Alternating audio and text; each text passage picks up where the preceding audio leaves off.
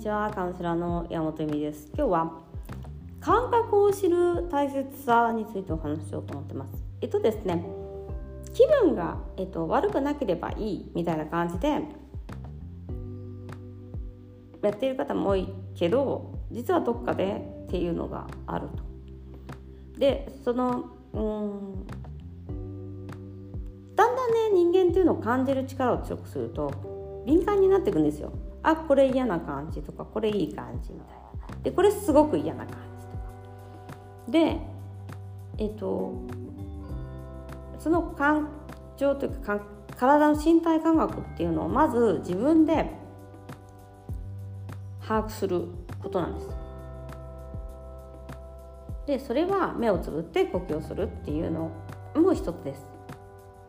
じゃあ今ちょっと6回呼吸してみてください。皆さん息を吸って。吐いて吸って吐いて。自分の体の感覚を感じてみてください。暑いのか寒いのか。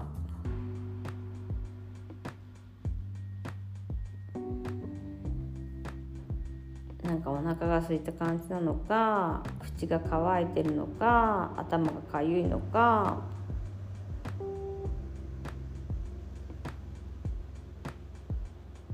足が冷たいのかみたいな。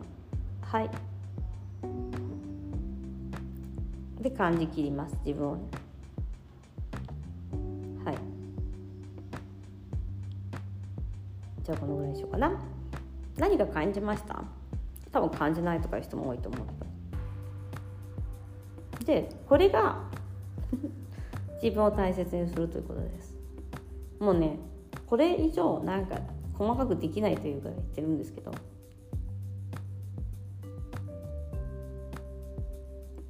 あのまあじゃあそしたらもう一つやってみよう。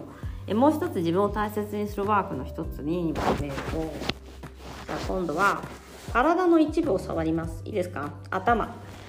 触ってみて。頭触ってる自分の手の感覚と頭が触られた感覚ありますか？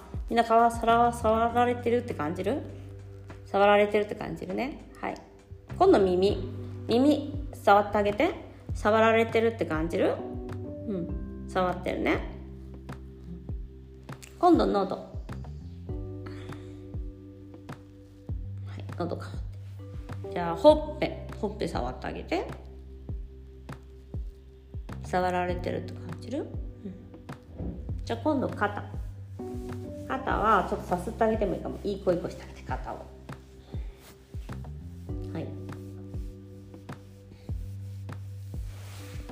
じゃあ今度胸の上のあたりとか。でトントンして胸の上のあたりトンはい。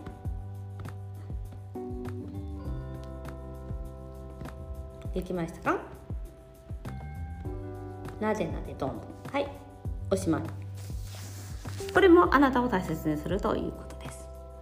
これはあの今なでなでトントンしたのはもう体膝とか肘とか体全部にやってもいいんですけどこれヨガのレッスンでもやってますけど触るだけでもいいです。そのスキャンしていく。でもね自分の体がどこにあるかっていうのを感じてあげるっていうのも自分を大切にすることです。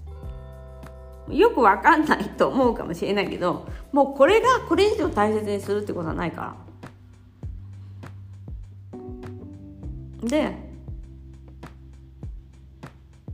これが分かんない人っていうのも多いと思うけど最初その体を自分の体を触ってあげたりとか自分の呼吸を感じてあげるってあの赤ちゃんとかいた場合に赤ちゃんってなんかこう生まれた時ってこう生きてる大丈夫みたいな感じですごいこう見てあげるっていうか触ってあげたりとか。でもう寝ないなと思ったらさこう抱っこしてトントンしたりとかずっとするの。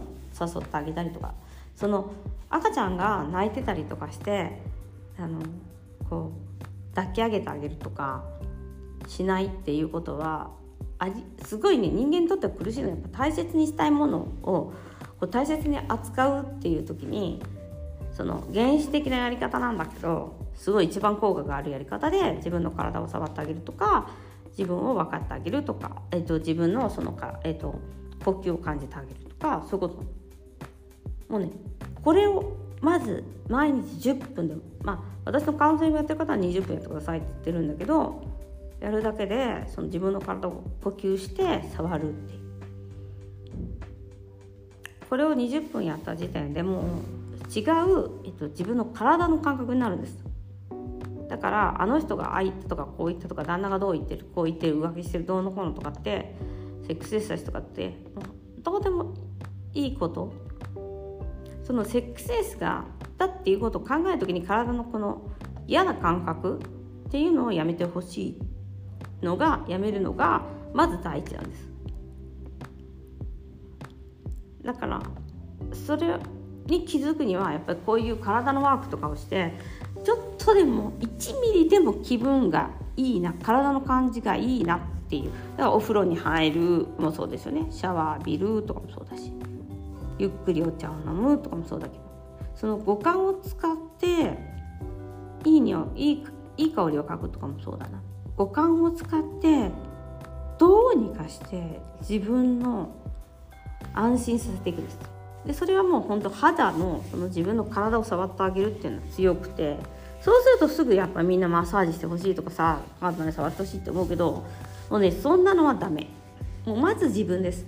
自分の体がどこにあるか何を感じているかっていうことを自分の体今ね私触ってるけどそうやって触りながら感じることによって自分を大切にできる体になるんですよね。感覚になるっていうか。でもこれ以上大切なことってなくてうん。だからそれをねまあなんかヨガとかでお伝えしてるんですけどあのそっからなんですよ。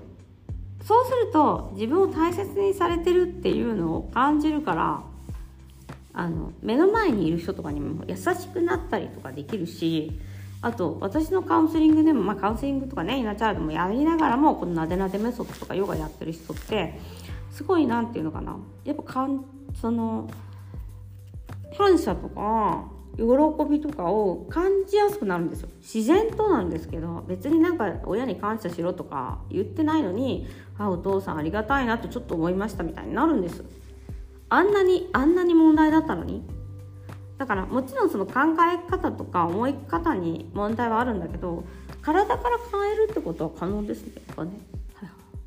ということであの自分が幸せを感じる体にしていくことって大切だよっていうこととその嫌な気分とかになった時に自分の体の感覚を取っていくっていう感じ。その問題を取ることっていうことよりも体の感覚を取らないと問題が目の前にもうないのにすごいうるさいあの頭がずっとそのことを責めるみたいになっちゃうんですよね。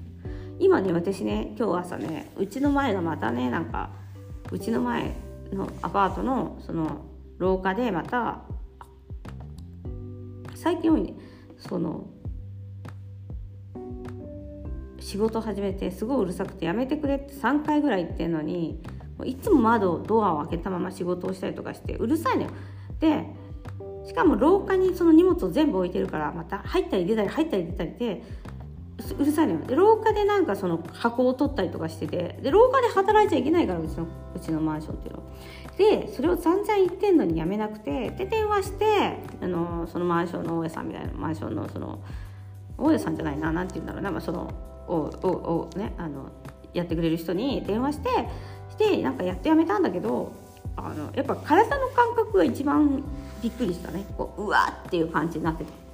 でそれを、えっと、やっぱりやめたのにずっとその体の感覚を持ってること自体が損なんですよ。しょうがない。それは嫌なことがあったら自分の体の感覚っていうかのは頭とか、えっと、嫌な気持ちの体の感覚になる。ただしただしこうなぜなぜとかやることによってあっという間にその体の感覚が取れるから体の感覚が取れるとその考え方からも自由になります。どうでもよくなるんですよだって終わったことじゃん。あいつらうっせえみたいな感じだってさ。うっさいのが1時間ぐらい続いたとしてもそれで終わるじゃん。